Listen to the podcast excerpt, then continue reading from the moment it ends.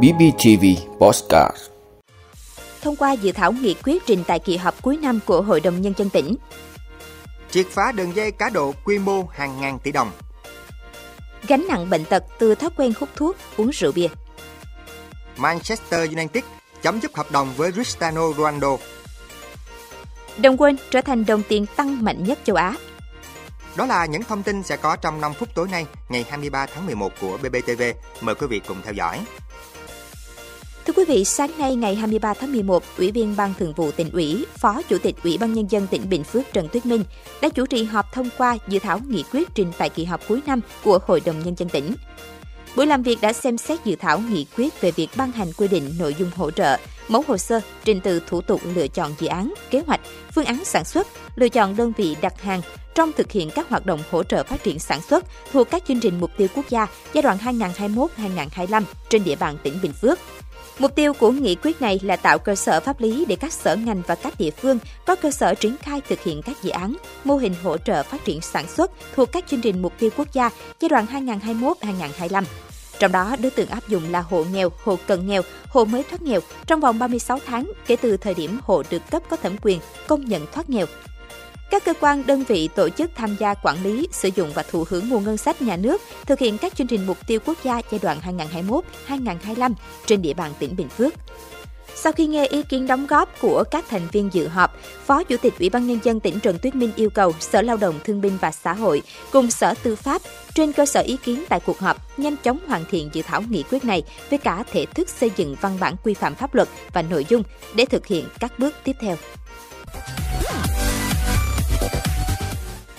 Thưa quý vị, Cục Cảnh sát Hình sự C02 Bộ Công an vừa cho biết vừa triệt phá một đường dây tổ chức đánh bạc và đánh bạc quy mô lớn. Theo thông tin ban đầu, đường dây này hoạt động theo hình thức đánh bạc truyền thống, trong đó tập trung là cá cược các môn bóng đá, đá gà, số đề trên các trang web Sobet, Bóng 88, SV288. Cầm đầu đường dây này là một số người Việt sống tại Campuchia. Tại Việt Nam có 7 người làm tổng đại lý, quản lý các tài khoản cá cược, rồi cung cấp lại cho mạng lưới phía dưới nằm ở nhiều tỉnh thành phố Ngoài ra, những đối tượng khác được phân công nhiệm vụ cụ thể như đảm bảo kỹ thuật nhà mạng, xử lý khiếu nại của người chơi, giao nhận tiền thắng thua, trực tiếp hoặc chuyển khoản với nội dung mang ký hiệu riêng. Cơ quan công an xác định số tiền ăn thua rất lớn, mỗi tuần giao dịch lên đến hơn 100 tỷ đồng. Nhóm này hoạt động trong khoảng 3 năm qua. Tính đến thời điểm bị bắt, số tiền ăn thua trên hệ thống và sổ sách ước tính gần 30.000 tỷ đồng.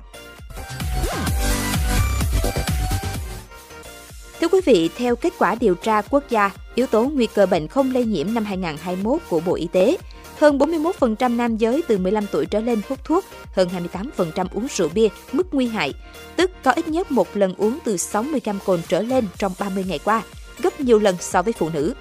Ngoài ra, chế độ ăn thiếu rau và trái cây, thiếu vận động thể lực, tiêu thụ muối cao, tình trạng thừa cân béo phì, rối loạn lipid máu, càng góp phần khiến tỷ lệ mắc các bệnh không lây nhiễm như tim mạch, đái tháo đường, ung thư, bệnh hô hấp mạng tính ngày càng tăng, đặc biệt là ở nam giới.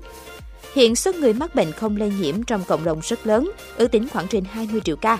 Những bệnh này là nguyên nhân hàng đầu gây tử vong tại Việt Nam, chiếm khoảng 81% tổng số tử vong theo số liệu của Tổ chức Y tế Thế giới WHO.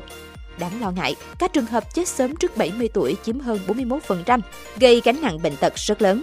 Trong đó, tử vong do bệnh tim mạch chiếm tỷ lệ lớn nhất với gần 40%. Đặc biệt, tử vong do bệnh tim thiếu máu cục bộ ngày càng tăng. Số mắc mới bệnh ung thư cũng tăng dần mỗi năm.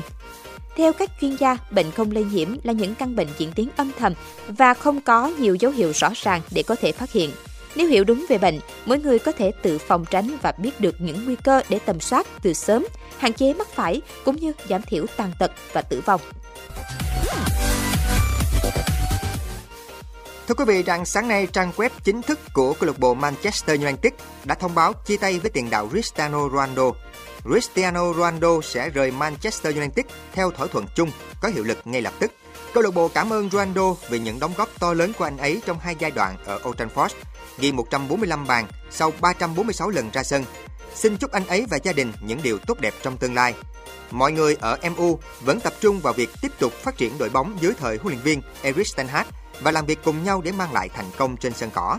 MU cho rằng Ronaldo đã vi phạm các điều khoản lao động sau khi tiền đạo này công khai chỉ trích chủ sở hữu câu lạc bộ, câu lạc bộ cũng như huấn luyện viên Erik ten Hag và các đồng đội.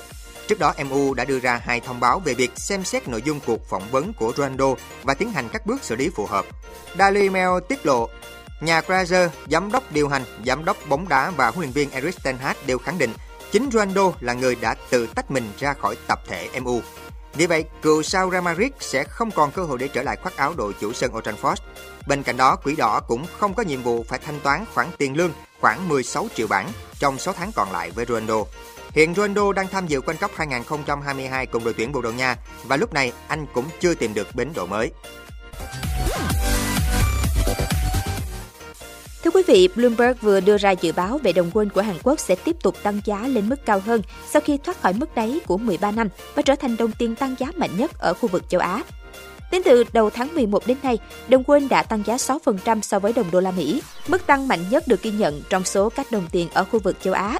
Trong bối cảnh giới đầu tư kỳ vọng lãi suất ở Mỹ sẽ tăng chậm lại và Trung Quốc nới chính sách Zero Covid. Ngoài ra, việc giá dầu thế giới giảm gần đây cũng có thể giúp Hàn Quốc, một nền kinh tế có sự phụ thuộc lớn vào xăng dầu nhập khẩu, giảm thâm hụt thương mại. Các nhà phân tích dự báo tỷ giá đồng won sẽ tăng vượt mức 1.300 won đổi 1 đô la Mỹ, từ mức khoảng 1.340 won đổi 1 đô la Mỹ vào tuần trước. Ngân hàng Societe Generale dự báo won sẽ tiếp tục vượt trội so với các đồng tiền khác trong khu vực. Tuy nhiên, sự phục hồi của đồng won có thể sẽ là một chặng đường không bằng phẳng bởi còn nhiều bấp bênh xung quanh chính sách tiền tệ của Fed và tình hình thị trường bất động sản của Hàn Quốc. Tháng trước, giá nhà chung cư ở Hàn Quốc có mức giảm kỷ lục tính theo tuần do lãi suất tăng cao khiến người mua ngại xuống tiền.